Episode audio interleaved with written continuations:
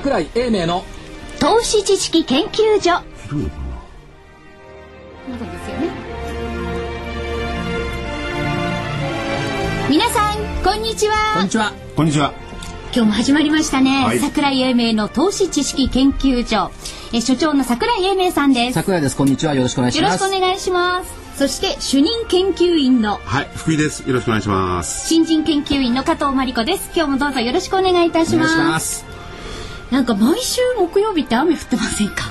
そうですね。そんな感じがしますね。昨日なんか25度以上あったのに兜町もですね。今日はまた寒かったから日経平均も安かったっていうそういう一日だったんでいやすね今日はね東京地方寒いですよね、はい。ね10度ぐらいこう平気で上がり下がりするとだいぶ体にも応えますよね、朝の気がけに幼稚園の遠足なんでしょうね。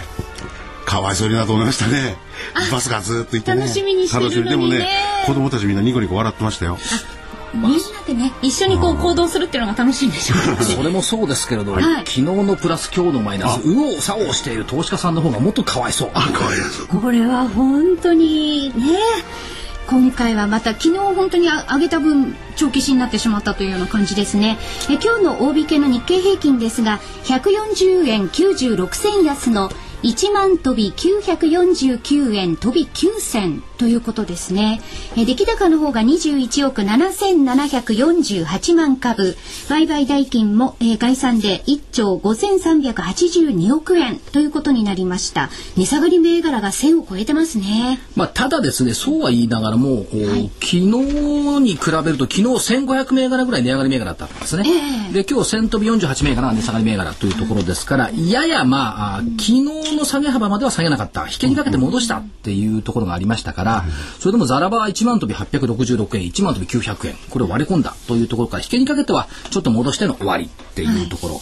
どうも東京株式市場がですね、カナリアみたいな気がするんです。よカナリ鳥のカナリア。鳥のカナリア、ええ。要するにそのおニューヨーク市場それからあーロンドン市場等をはじめとしたヨーロッパ市場の先駆けとして東京市場って気がつかないんですけどもその日のうちに一番最初に開く市場ですよね。アはい。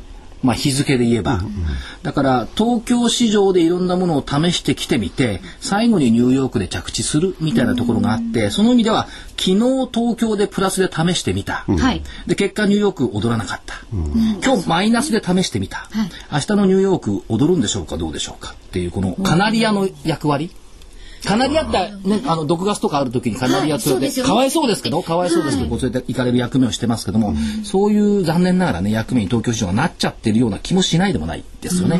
そうすると逆に、はい。あのーそれは東京市場はリトマス紙あるいはカナリアそう、リトマス紙って言っったら綺麗ですね。ああ、なるほど。それですか、ね、はい。あのそれなりに重要視されてるってことなんですか？どういうことなんですかそれ？それはまあ、あの、重要視は当然されてますよね。アジアで一番最初にスタートする。それから世界で一番最初にスタートする。単なる時間の流れだけですけどもね。ただまあ、比較的その意味では、ファーストプライスのマーケットっていう認識が、まあ、為替なんかはね、えーニュージーランドでしたっけ？先にありますけども、まあ、そういう意味では世界で初めて開く市場でカナリアの役割、リトマス試験紙の役割っていうふうに見ていいんじゃないでしょうかね。またほら、東京市場ってよく踊ってくれるでしょ？あ踊りますよね。どういうわけか知りませんが、どっちか一方通行にこう踊るじゃないですか。なん。かわけのわかんない先物最低取引業者の売りだとかね。それから買いが下にたくさん入ってるとかってこう踊ってくれるんで、その意味では非常に試しやすいのかもしれませんよね。なるほど。だからあのまあ踊るのはいいんですけれどもね、個人投資家まで一緒に引きずり込まないでっていうね。そこですよね、そうそう。だから手口で見ると、クレディ・スイスだとか、ニューエッジだとかね、まあ、ゴールドマンも含めてですね、えー最低取引の手口見てれば、その通りに日経平均が残念ながら上下に動いてるっていうところがありますから、あんまり踊らしてほしくないですねっていうところ。それから、ちょうど雨降ってますけども、はい。昨日、一昨日かな、24節気で、穀雨、穀物の穀に雨って書くところ、雨が降って、いろんな百穀物を耕してくれる、潤してくれる頃が今っていうところ。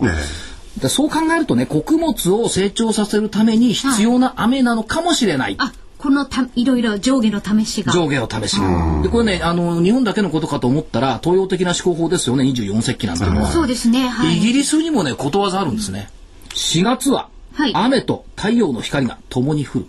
本当になんか恵みの雨っていう感じがしますよね、だから昨日の光、今日の雨。このまま続いちゃうとクジラ幕になっちゃいます、ね。あそうですね、うん。まあそういう上がり下がり。だから4月は雨とあとね、い。や火山灰が降るなんていうそれっきりになってたら困りますけどね。光はぜひね降ってほしいもんですよね。そうですね。光は毎日降り注いでるんですよ真っ暗じゃないんだから。雲があるっていう。雲があるかどうかその雲が白いか黒いかですか？そう。そう DVD で雲をねまはい。た今月も来月もはい。やるからと思っておりますけどね、はい。それで、あの先ほど桜井さんのえーお話でちょっと G GS あ。グループスタートじゃないですけどね 出てきましたね。古いですね。えそれはあのお二人の年代ですか？タイガースとかね。はいタイガースっていたんですよ。スパイダースとかね。歌歌いましょうか？いいいいですいいです。著作権あるから。あ、そうだ、著作権ある。で、あのーゴールドマンサックス。はい。はい。この問題、まあ、アメリカ政府がどれだけね、本気なのかも含めてどうお考えになってますか？結構気になるんですよ。これね面白かったでしょ、今日の日本経済新聞を見たら、あのオバマ大統領の元々の法律顧問やってた人が弁護につくんですよ弁護人ね。にねゴールドマンにつくっていうことは、オバマさんもやっぱり一枚岩じゃない一枚岩じゃないっていうところがありますよね。それから、えっと本気でワシントンはウォール街を敵に回すんですか？っていうところ、でウォール街を敵に回して、えーまあ、マーケットをちっちゃくしちゃっていいんですかっていうところ、それから今回のゴールドマンのやったことは当然倫理的に悪いことですよね、はい。だってあの開示するべきものを開示しなかった。まあ、さ詐欺ですよね。うん。ただ問題は、あい詐欺っていうかね、相手もプロなんですよ。ドイツ系の銀行と イギリス系の銀行っていうね、はい。えー福井さんとかですね、マリちゃんのような普通の素人さんを相手に売ったわけじゃないですよ。プロです、相手もね。相手もプロで、プロプロの取引なので、まあ、日本の金賞法なんかだと、プロプロ取引はまた別格よっていうようなところもあるんで、そこでまた文句言いますかっていうところもありますし、それから、えっ、と、ゴールドマン自体に限らず、アメリカのデリバティブを縮小させようという流れは、これはまあ、今日夜ですか、オバマさんがいろいろ演説して、来週26日採決して、金融取引規正法、多分成立するんでしょうよ。そうすると、デリバティブの量が縮小される、それから質がちょっと変わってくるっていうところになってくるんでしょう。したがって、その意味では金融機関が利益が減る。っていうところ多分あるんでしょうけども、その分逆にリスク取り始めるんじゃないですか、もうちょっと。要するに今まで大量の資金で取っていたリスクの分を少量の資金で取っていくっていうことを考えるとリスクをやや取りやすくする。もっと取らないと同じようなリターンがもらえない。とですね。いうことですから、さらにリスクを取る。しかもお規制の中では自分で作った商品の5%は自分で保有しなさいよっていうような案まで入ってるわけでしょ。あれみんな抵抗してるんですよ。これがおかしいんですよ。自分で作った商品を5%保有するの。なんでそんな抵抗するのだと。全部売っちゃって、はい、それまでよでいいんですか、やっぱりそれは自分でもリスク、負うべきだっていうふうになってきて、ちょっとずつ、あの、えーハンターのようなね、はい。えー米系機関がですね、金融機関が、ちょっと塩らしくなるのかもしれない。という意味では、いいだろうと思いますし、ちょっといじめた方がいいですよ。そうですよね。ね。えだあのデリバティブがうんぬんかんぬんというよりも、基本的な問題は税金投入したのにそんなに儲けていいの君たちっていうことと、それからちょっと高額のボーナス取りすぎじゃないっていう、このね妬みやっかみ？えで、あの、でもあれですよね、税金に関してはね、もう4社ぐらいでしたっけ、もう返してんで、そんねっていう話になりますもんね。ちゃんと返しもた。だ、シティなんか偉くっていや公的資金税金使ってもらって助けてくれてありがとうございましたっていうコメントも出して、ゴールドマンにガチガチいやうちは戦うよって戦えばいいじゃないですかどんどん戦ってちょうだいよ、そうすると日本ひいては東京株式市場の先物で暴れまくってる変な人たちがちょっとおとなしくなるかもしれない、逆に考えた方がいいですよ。明るく考えましょうよ。例えばね、アメリカあたりだと結構アメリカ人も含めて陰謀説が好きなんですよ。ええそれで、もともとそのクリントンさんの代からなんですけれども、はいえーウォールストリートっていうのは、あの、政権寄りっていうかね、民主党寄りで支援したじゃないですか。はいだから高く食ってんじゃないですか、そんな政権もやることないよとか、そういうふうに。それないですかね。可能性はあると思いますよ。今ご指摘のように私も陰謀説は大好きですけども。とっても好きですけども、そういうシナリオを作るの好きですが、そうですよ。大体民主党政権って、あの、重工長大産業に力がないんで、割とその新興企業だとか、それからあ金融機関っていうのは仲良かったところですから、そういう意味ではウォールストリートが高く食ってる部分はあるのかもしれない。ただ、オバマさんが言うことを聞くかどうかは別の問題。でもまあ、オバマさんの弁護人というか法律顧問やってた人がゴールドマンについたということは、敵の手の内もゴールドマン見えるわけですよね。うんそうですよね。この戦いはね、結構、だから両方消耗戦やってくんないかなと思う厳。しいですよね。で、このゴールドマンの話に関して言えば、先ほど、あの、桜井所長がおっしゃったようにですね、まあ、リスクの、あの、取れる資金は減らすけれども、その分リターンは、えー同じ分稼がなきゃならない結こう面白いと言っていうような動き出てくるわけですか？逆に言うとね、またはるかに、はるかに強烈なデリバーをやってくるのかもしれないですし、わからないです、それはね。だけど、リターンはどうしたって稼がないと、ね。企業としては利益出すのは当然の話ですから。だから利益出すのは。それ株主還元するとかですね、そういうふうに顧客に還元するにしてくれりゃいいのに、ボーナスばっかり上げるから問題があるんですよ。自分の方だけですもんね。何億円のストックオプションでもらわないでお願いで。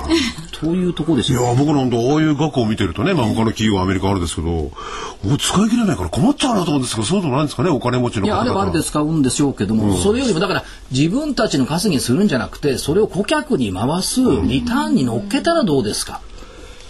ねえ。それそれは共存共栄できるじゃないですか。自分だけがいいってそれは良くないですよ、やっぱり。なんかそ桜井さんあのよ酔っ払ってないですか？酔っ払って席で本気のことを言ってるようなこといいこと言ってますね。だって今まだ3時どうやどうやって酔っ払ってます？か。こ困りますよ、今酔っ払っていたら。本当にその投資家とかそのリターンに回すべきですよね。そうです。よ、それもらいすぎだって誰が見たってもらいすぎでしょ何億円ってそんなリスクですね。取ってるとはいえ、そうなるとこう市場もね、いい方にいい方に活気づいてくるような気がしますけどね。ですよね。それだけ旨味のある商品作ってるんでしょ？だってそんな何億のボーナスもらえるんだから、それをもっとちゃんと回しなさいって。これは日本の投資会社にもひょっとしたら言えるかもしれない。手数料をもっと減らして回したらどうですかみたいなね。そうだ。られちゃいますけどね。そうだなんて言うんですよね。いや本当にそうだと思いますよね、うん。ね。さあ、あの、今日なんですが、今日はですね、特別にゲストのお迎えしておりまして、テクノスクールの本沢誠さんにお越しいただいております。えー、福井主任研究員との特別コーナーもありますので、皆さん楽しみにしていただきたいと思います。特別コーナー特別コーナーですよ。どんなお話聞けるんでしょ聞き応うね。えのあるはい特別コーナーという感じになってくるんでしょうかね、はい。福井さんがダイレクト直接はい。っていうところですね、バンバン突っ込んでいきますので、えね。皆さんもリスナーの皆さんも楽しみにお待ちいただきたいと思います。別に福井さんお酒飲んでるわけじゃないでしょ？大丈夫だと思います。大丈夫ですよね多分、おそらく大丈夫です。え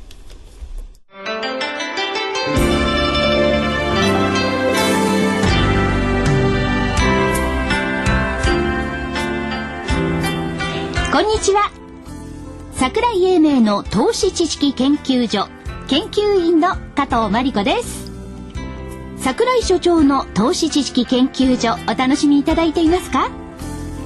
この番組はこれから株式投資を始めようと思っている方や投資を始めて間もない方にはなるほど株式投資ってそういうことなんだと納得していただきまた投資経験の長い方にもそうだったのかそんな風にすれば楽しくリターンが増えるのかとはたと膝を打っていただきたい。そんな番組です。投資知識研究所の桜井英明所長は日本の株式の中心地兜町など世界のマーケットカタリストと言われています。カタリストとは英語で触媒のことですが桜井所長は株式市場と個人投資家をつなぎさらに触媒のように市場と投資家が良い連鎖反応を起こすようになっています。どうぞこの番組桜井英明の投資知識研究所をお楽しみください。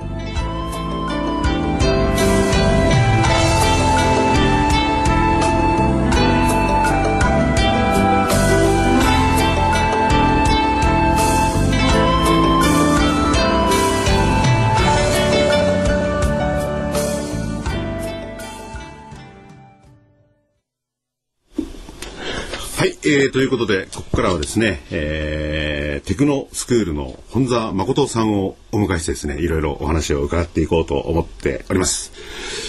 こんにちは。あ、こんにちは。今日はよろしくお願いします。今日はあの研究所の生徒としていやいや、何をしたお話をそれで勉強しに来ました。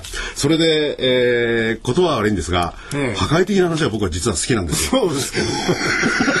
いや、破壊的って言葉はあるんですよね。ええそれで、あの、このところの相場を見てて、はいえーゴールドマンからこうね、先ほどもお話ししてますけど、い、ろいろ上がり下がりがあったりとか、はいえーありますよ。それどう、どう見てらっしゃいますか？まず。わかりやすいんじゃないですかね。わかりやすい。ええ。え何せ日経平均とニューヨークダウとええ。円とドルのうん単位は違いますけどね、ほとんど似たようなまあ値いですから、ええ。1万1000だとかえね、はい。1万1000ドルだとか、であとはその為替相場ね、ドル円、はい。えー円安に触れるとねえー日経平均にプラスになると。えで逆に円高だとお日経平均マイナスと、だから分かりやすい図式じゃないですか、んニューヨークダウ、プラスマイナスドル円相場と、こんな感じでね、あともう一つ日本株に影響のありそうな新興国の動きね、はい。これはまあ中国株が代表してるとして、今のところ上海総合指数が3000ポイントをちょっと上回ったあたりにでまああ揉み合ってますよね、はい。だからあんまり影響ないってことでね、でさっきの図式にえーでいいんじゃないですかね、ええ。ニューヨークダウプラスマイナス為替相場、だから最近日経平均もね、えー高値つけたのが4月の5日ですよね、はい。ちょうど、えードル円相場もね円安94円台、えー4月5日につけてますからね、だからそれそあのお先ほどねニューヨークの、お円換算、ええ。ーそれ東京株式市場、はい。なおかつドル円為替という相場ということなんですけれども、まあ、それはあのおポイントをですね、為替相場ともう純粋に例えば東京市場ニューヨーク市場ということでこう対比していただけるならば、えー為替があニューヨーク市場で東京市場なのかな、はい。為替が円高に動けばすぐに東京市場はもう反応して安くなってるってことなわけですか？そうですね、だから基本的には米国が主ですからね、え。さっきのお話のカナリアじゃないですけど、日本の方がちっちゃいわけですから、え。影響で前から私言ってるけど日本は米国新自由策を取ってるわけですから、新自由っていうのは2つの意味がありますね。進化として付き従う心中で、もう一つはね男女の相対人の心中で、だからこれをこう続けて言うとはい。アメリカの後無条件に付き従っていくと、相対人の浮き目を見ると、まあこういう動きはしばらく変わんないんじゃないですか、その、まあ、心中するかどうかは別にしても、ええ。アメリカの後を付き従っていくっていうことなんですけれども、はい。ちょっとあの、経済の話からずれると思うんですが、はいはい。最近の民主党、畑山さんの方ですよ、いはい。政権を見てると、別にそんなに付き従ってる感じもしないんですけれども、ただおろおろしてるだけなんでしょうかね。そうですね。だから付き従わないで行く覚悟はまだ決まってないでしょ。だから特にその米軍基地問題とかね。はいガム島に行けとかね、そういう話にまあ、なればねね、まあ、まあそれは蹴られてあれですけどね。付き従わないって意思表示になるけど、うんでまた戻ってですね心中ということになると、ええそれは主であるところのアメリカが、えー、これいい言葉かどうか死んでしまうということを前提にされてるわけですよね。死んじゃうんですか？アメリカって。私は弱気ですから 厳しいと思いますよ。ええええでずっとまあ死にとは言わないものの、はい。えーそんなにニューヨーク株もお上がらない。あるいはどちらかというとダウンサイドのリスクの方が、えー大きいというあのスタンスでいらっしゃいますよね。そうですえね、逆に言うとここまで随分上がったんじゃないですか？っていうか戻ったんじゃないですかね、え例えばそれどこから比べればという話になるでしょうそれは安値から 当たり前ですよね。ただなんていうリーマンショックの時が、ただ、この1年1か月かけてようやくここまでですから、その今リーマンショックっておっしゃいましたけどね、はい。リーマンショックってのは2008年9月15日、はい。月曜日、504ドル安。はい。1万トンで917ドルを下げたわけですが、その前週末ね、はい要するに直前の終値っていうのは9月12日金曜日、はい。終値1万1421ドルですから、まだここ回復してないんですよね。うん、今、ニューヨーク市場のね、あの、ダウの話をしてますけれども、はいそうか。だからもうこの辺がいいとこじゃないですか逆に言うとね。そうすると、これからまた、えー、これは天井であって、えーまた下に落ちるっていうことになるわけでしょうか。っていうか大天井はそのなんたって2007年のね、はい。1万4000ドル台ですよね。えここで私は米国株は大天井を打ったと思ってますから。でしかもその後の安値がね今年の3月のーはい。あ失礼去年の3月のね、はい。えー6469ドル。これザラバベースですけどね。はい。これ7000ドル割っちゃったんですよね。うんうん。この7000ドルって大きな意味を持っててね、はい。2002年。8年前、そうですね。10月の安値、えこれザラバベースで10月10日、えはい。7197ドル、これ非常に大きな意味を持ってるんですね。この安値。これはあの IT バブル崩壊、ええ。その後同時多発テロのショックが受けてね、それらを織り込みに行った安値なんですよね。はい。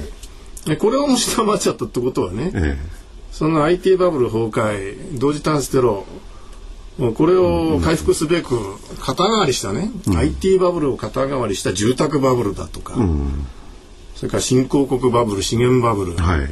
それらもひっくるめてえー全部その背景となったような形のなんて言いますか、よ要するに金融工学ね、はいはい。これもバブルの一つでしょうね、これもひっくるめてね、えさらに加えて言えば対テロ戦争、まあ、戦争っていうのはあ戦争権威主義なんて、ね、言葉もありますけどね。新規需要喪失効果、これもひっくるめて、えー喪失したってことですよ。私はその頃からまあ米国はベトナム戦争の泥沼に入るだろうと予測してたわけですが、まあ、現状を見るとね、はい。まあイラクでもしかりアフガニスタンでもしかりね、だんだんそういう状態になってるんじゃないですか。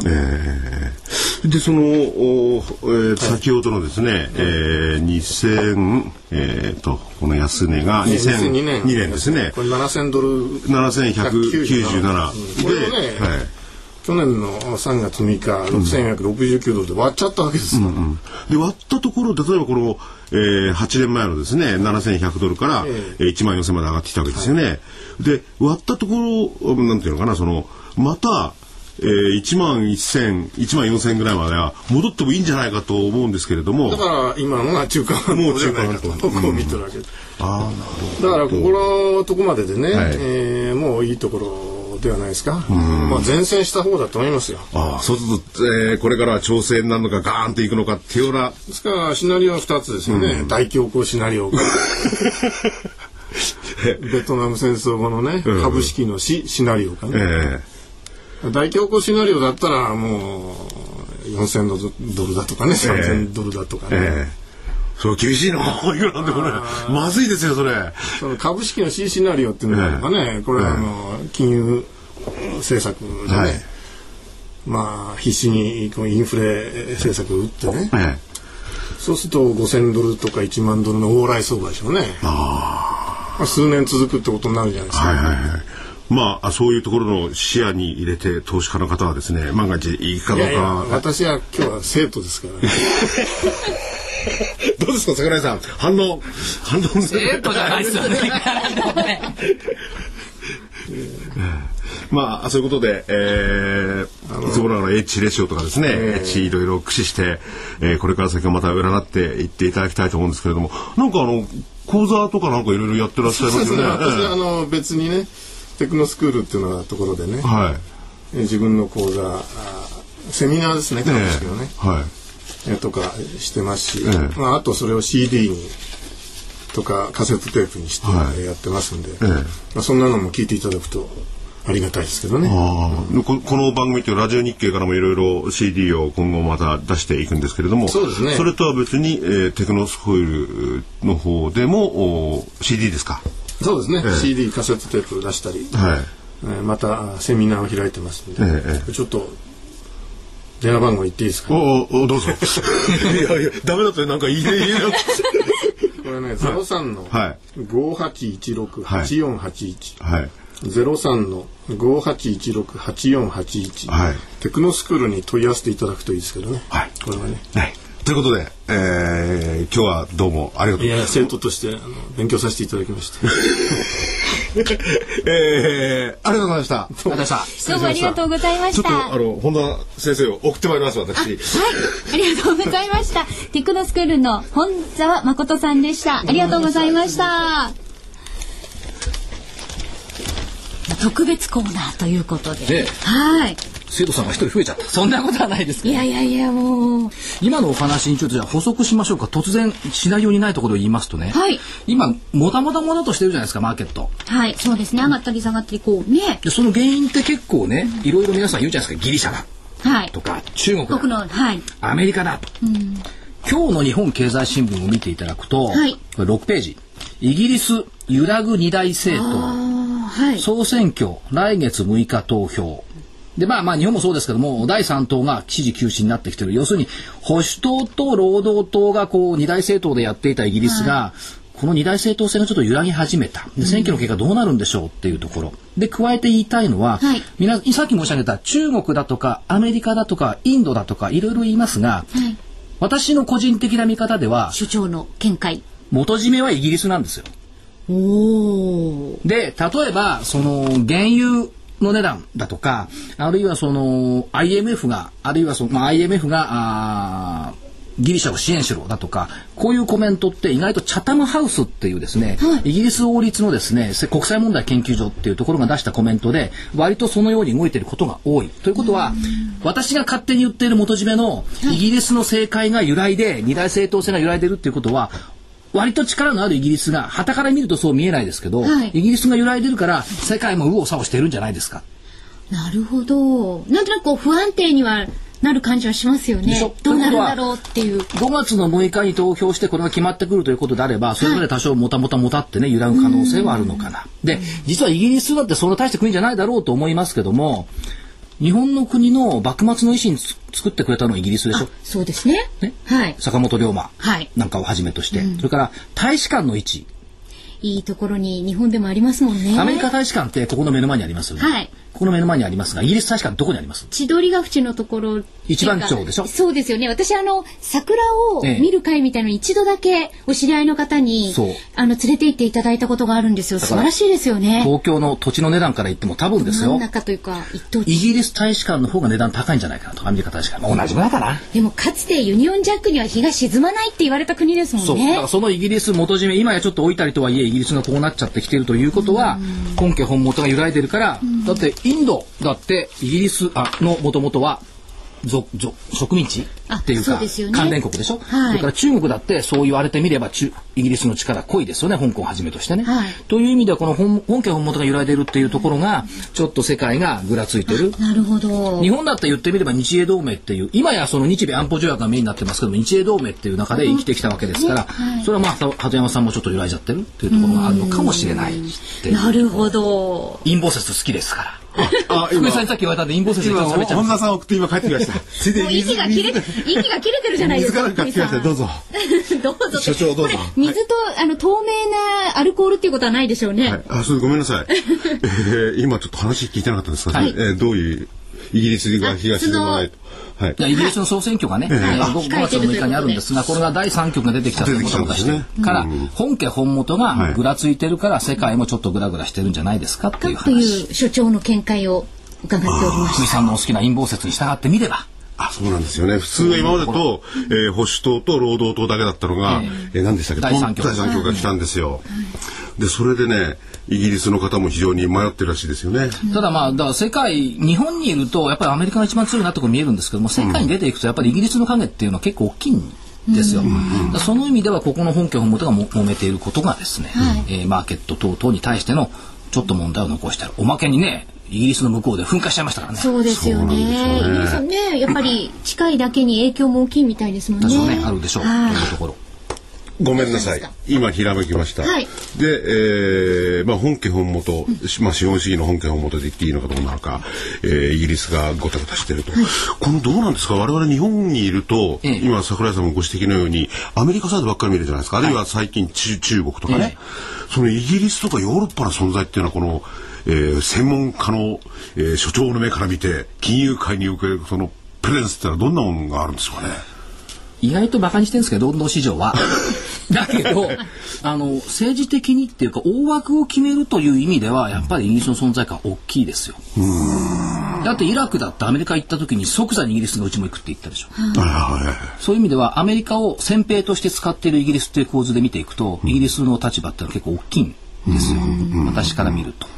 ところが、あの、証券の世界からいくとどうしてもニューヨークばっかり見ちゃうでしょ。はい昨日のロンドンはっていう人いないですよね。昨日のニューヨーク。ニューヨークはですねまあ確かにお金の流通量がニューヨークになっちゃってきてますから、すべてアアメリカが代弁してやってるっていうところありますけども、本家本元はイギリス。だからユーロには加わらないわね、ポンドでそのまま一緒に。ねねうんっていうところで意外と大事に見ておいた方がイギリスはいいんじゃないでしょうか。そう、これ、こういうところなんですよ。普段ね、我々が常識として考えてることあるじゃないですか。ニューヨークだけ見てればいい。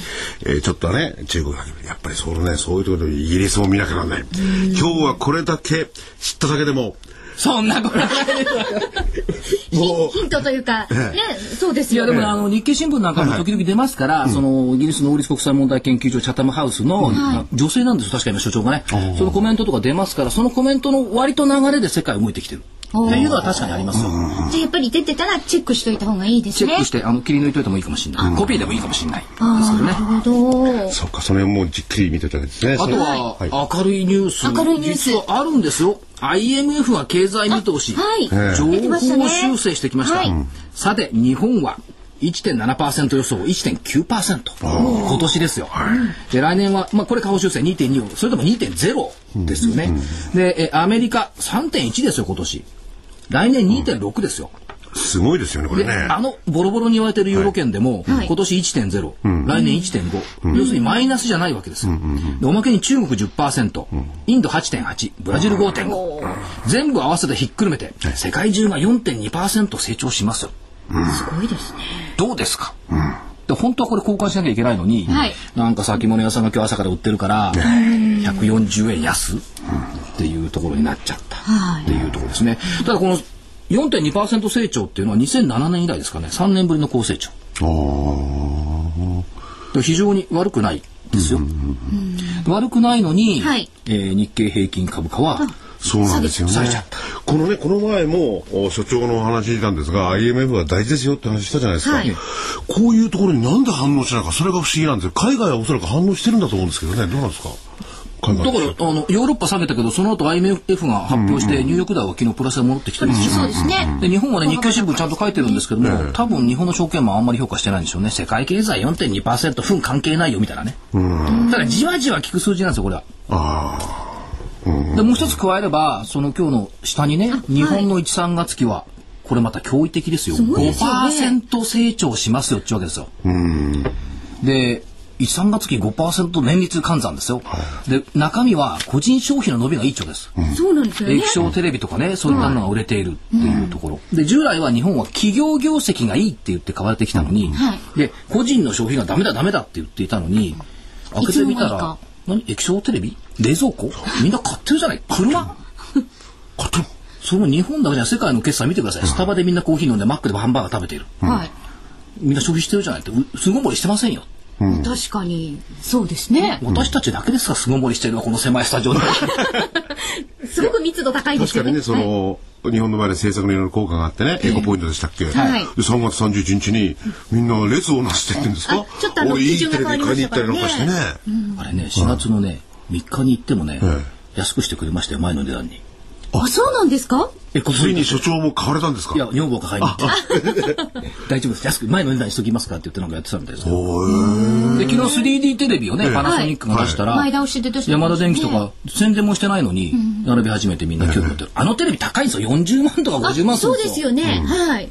そういうテレビも、あ、買おうかなっていう人たちが出てきたっていうことは、これはちょっと変わってきてませんかというのと、はい。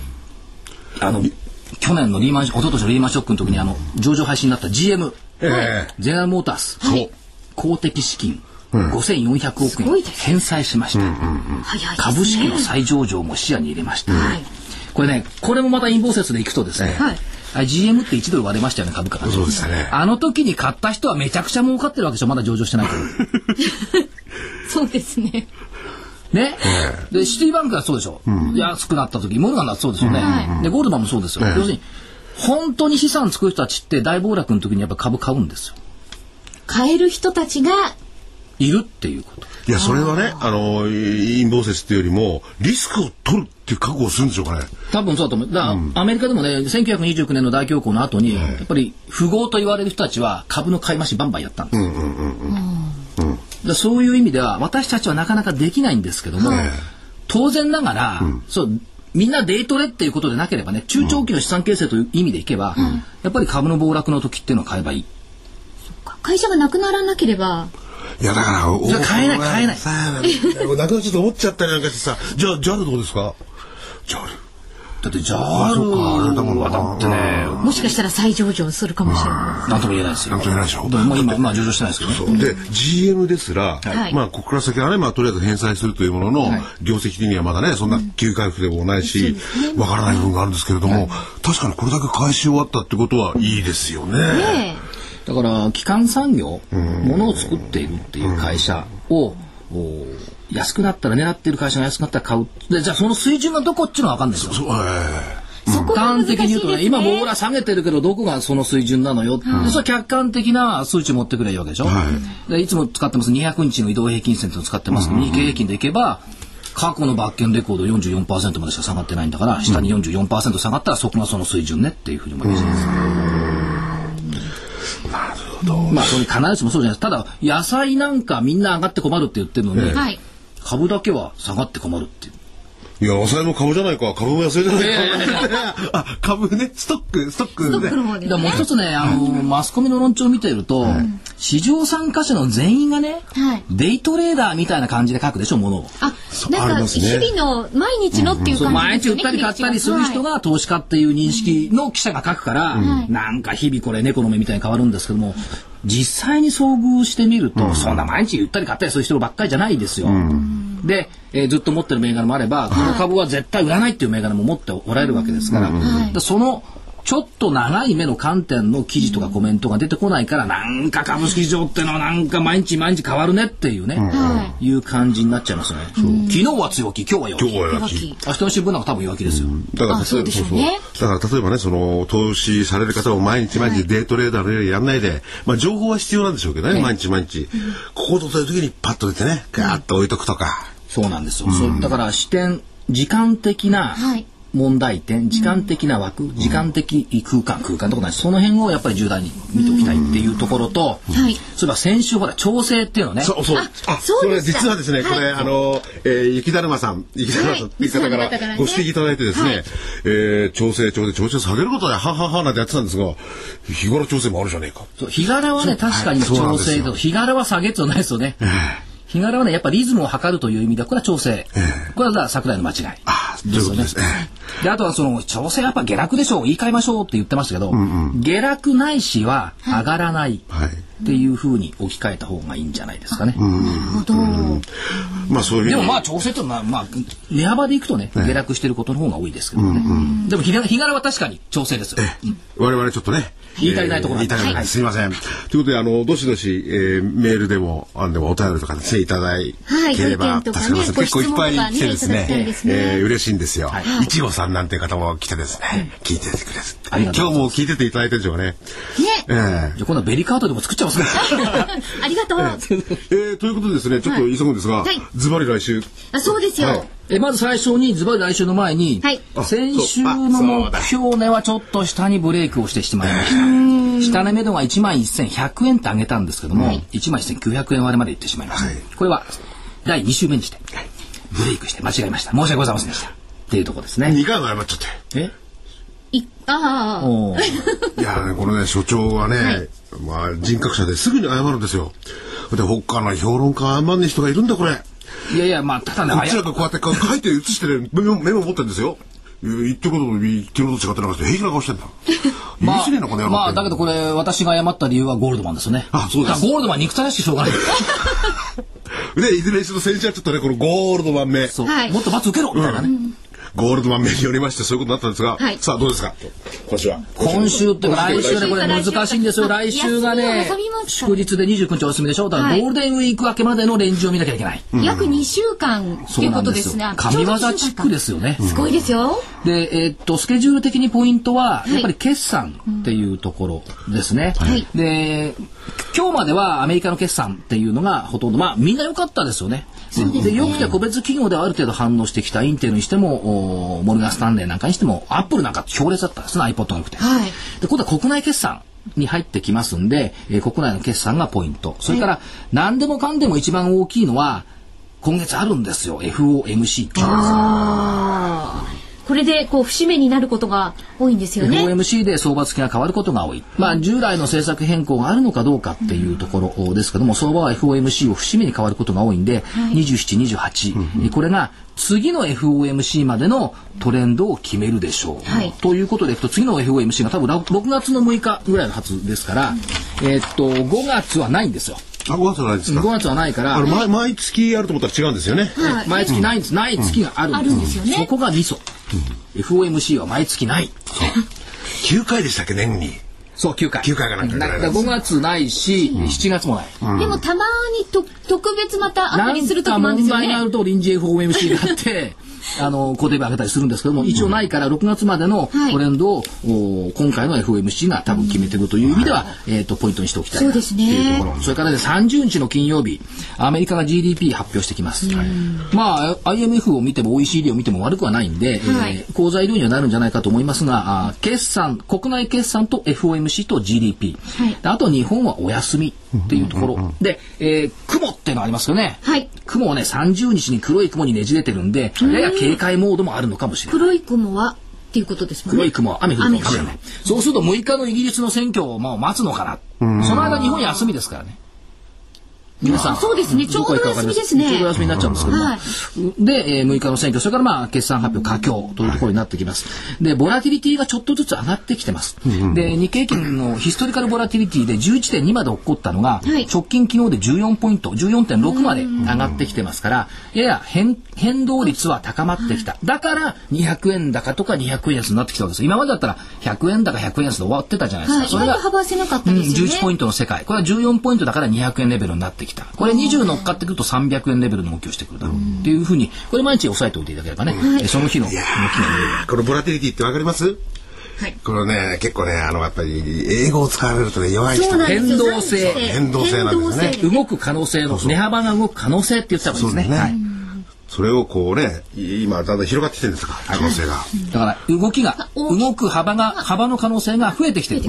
だから今まではちっちゃい値幅で動かない、動かないって言ったのが、ちょっとずつ動き始めたっていうところです。ということは、まあ、下にも確かリスクも高まるけれども、ええおーまあ、上に変化する可能性もあるっていうことですね。だからなおさら難しいですよね。非常にちょっと難しくなってきた。簡単ですよ。この番組、この、この、この、このですね、はいえー所長の、この言ってることを聞いていただければですね、はいこう参考いっぱいなんだから、大体僕もうこれからの動き分かった。じゃあ予想してもらいましょう。じゃあ福井主任研究員のえ？想定レンジを伺いましょう。こなことは僕が言ったらもう所長に悪いじゃないですか。で、大概間違ってんだから。いやいや、まあ、あの、時間もなくなるのはいで、はい加減、えーちょっと下げました。1万飛び650円。えーっと、根拠言っときますね。はい。大体ね、これ日経平均の想定してみんな根拠言わないんですよね。そうそうそうなんです根拠言っときますと、はい。13週、過去13週間の移動平均の水準、はい。それ過去200日間の移動平均線の4%上、はい。というところが1万飛び650円水準、でこの辺りで一回加減としては置いておきたい、上これも下げました。1万1300円先週から200円下げたそうですね。先週は1万1550円でした。さすがにね、200日移動の10%を超えてくるのは難しいだろう。これが、あ上限のところということで、1万飛び650円から1万1300円の間はい。に、えーこの2週間、はい。そのレンジで収まるんではないかと想定しております。まあ、2週間分ですねそうで。すね。ゴールデンウィークだって来週ないから、来週ないですねだから実質休み挟んじゃうんで、はい日数的にはね、5、6日の話になってくるんですけども、というところで置いなております。かなかね、世界もそのイギリスの選挙があったりとか、いろいろね、ありますから、なかなか難しいですはいよね。。それと、おまけ言っていいですか、はいゴールデンウィークの時に、はい。お時間あるあったら、もう間もなく決算発表あるじゃないですか。決算単身っていうのが各会社出してるんですよ。すねで今でしたら、大体第3四半期までの業績を、まあ、去年の、今年の1月ぐらいに発表したのがあるんですよ。そうするとね、進捗率ってのがあります。進捗率。1年間で例えば営業利益でも経常利益でも100稼ごうと思ったら、はい第1四半期で25、第2四半期で50、第3四半期で75、第4四半期で100っていう大体予定になるじゃないですか。はいまあ一部の業種は3月に立て込んでうわっと収益上がってありますけど、普通は4分割するわけですよ。はいそうすると、第3四半期時点の経常利益でも、純利益でもいいですけども、これが全体の75%を超えている会社っていうのは、決算発表の時に上振れする可能性が高い。ですよね。そうですね。ここで達成できてるっていうことですもんね。そう、75%予定通り来てるんだから、だからこれがだから9割とかやってたら、はいあと残り3ヶ月で1割だけ稼げばいいって話でしょ。はいだから1割ってことはないじゃないですか。はいということは上振れする可能性が高いって読みができますよね。だからその自分の気に入った会社でもいいですし、それから決算スケジュールって日本経済新聞なんかに月曜日なんか乗っかってますから、今週決算のある会社っていうふうに選んできて、はいで、えーっと、あ、ここは進捗率が80%もあるじゃないか、と思うんですね。そうすると、決算発表で情報修正するかな、なんていう、丸抜表を作ってみて、推理したらね、結構面白くないですか。そうですね。実際にこうその事件が来て、おおやっぱり。そう、トレーニングになるでしょ？そうすると、これを今やっておくと、はい次の第一四半期、3ヶ月ごとに楽しめるじゃないですか。これ競馬の予想よりよっぽど面白いと思うんですよ。寝れなくなります。で、競馬のそれよっぽどかか角度高いですよね。そうそう、馬じゃないからね。会社がやってることだから。そうですねだ。そういう、あ、そうか、そのポイント大きいな。進捗率。はい。進決算単身ですね。決算単各企業のホームページを見ていただいて、はい投資家情報とか IR 情報っていうとこあるんですよ。はいそこに決算単身っていうのがありますから、我々もこれバイブルですから、企業を見るときの。そうすると、利益が1年間のうちのどこまで上げてますか、第三社員だともうあと残り3ヶ月ですから、そこでもう9割上げてたらもうこれは上振れする可能性高いでしょうっていうね、ところが出てくる。まあだから数字がずらずらなんてだとかいろいろ難しいんですけど、その中でもその進捗率というところは、これは具体的には数は出てきてないですよね。要するに、えー、売上高何パーセント自分で計算例えばね、昨日たまたまちょっと見ていて、これ面白いなと思ったのは、三井造船という会社なんですよね。はいえーお船を作ってる会社。で、この会社は第三四半期の発表したのが2月の5日なんですよ。で、えーっと、経常利益を332億円稼いでるんです。で、今期、いくら稼ぐんですか？経常利益はっつったら、360億円の予定なんですよ。はい。360億円稼ぐ中で、はい332億円を稼いでるっていうことは、進捗率でいくと、92%も稼いでるじゃないそうですね。と残り8%を3ヶ月でやるんですかって話でしょ？あ、あと28億円だ。でしょ？はい。でこれはいくらなんでも達成できますよね。達成できると、1、3月遊んでるんですか、オタクは。そんなことはないですよね。ないですよね。とここの決算発表が楽しみでしょ？で純利益ベースなんかで言ったら180億円稼ごうっちゅうところを174億円稼いでるわけですよ。あと6億円？はい。で96%、でこれ決算発表の着地どうなるんでしょうかですごい興味あるじゃないですか。はい。なるほど、これね、僕なんかも記者やってなんかしてね、カブトクラブでこの聞くんですよ。まあ、記者の優秀な記者が聞くかもしれないですけどね、そこだけじゃなくて、ふ普段のね、その上昇率だけしか見ないんですよ。進捗率は無視するんですよ。これは面白いポイントだ。うんこれだから連休の間に、あのインターネットで見たら紙がないからただだから、見てもらって計算して75を超えてる会社をチェックする。なるちなみに決算発表三井造船5月10日だからちょうど連休中に。連休中に。そうそうそう。いや、いいこと教えてたら、なんか残念な感じがするな。なんて冗談です。DVD で使いたかった。そうですね。いや、その、はいね、こういうような情報が盛りだくさんの桜井英明の投資知識研究所2010年4月号の DVD が本日あ今日でになりました。いやいやいやいや。はい。もう保存版ですから、皆さんのね、もう座右の DVD なので、もう今のようなことが本当にポイントとして分かりやすく、本当に素人の私でも分かりやすく具体的に所長が教えてくださいました。でこれ、あの、桜井さんのね、投資知識研究所の DVD、毎月出していこうと思うんですけど、はい。えー全てが基礎的な問題から、その、非常に応用できる問題を含んでてですね、そうです今回のこの、えー今日、今日ですね、今日発売になったものは、これはね、えー買って損しないですね。どういういやいやいや、これ作っててね、作っ、ね、我々作ったわけでしょ、はいで作っててね、面白かったもん。これで、膝を叩いて、足痛くなっちゃった。あ、なるほど。なるほどってことですか。でね、しかもこれ DVD ですからね、顔がさらされているという。顔はまあ、そんな、ね。あの、所長の顔は見ていただきたいんですよ、お顔は。はい。ちゃんとあのホワイトボードを使って絵を描いて説明したりなんかね。そう、それだけじゃなくて、例えばね、えー、何の、何のあれか知らないですけどね、はいなんかが10%を超えるとね、変わるんですよ。そういうのまで入ってたりと具かですね。体的なその目安となる数字とかそういうのも、あのね上げていただいてるので本当にあの私のような初心者の方からでそれを元にしてどんな風に応用していったらいいのかっていうところまで、ええはい所長が解説してくださってますので、はい、余すところなく披露しました。ね長い期間、はいあの投資をやってらっしゃる方もね、なさっている方にも役いや、立つとでもね、思います。これね、あの、別に売りたいかがために言ってるんじゃないんですよね。本当にね、いい DVD ですよ、これ。これで、勉強になる。はい。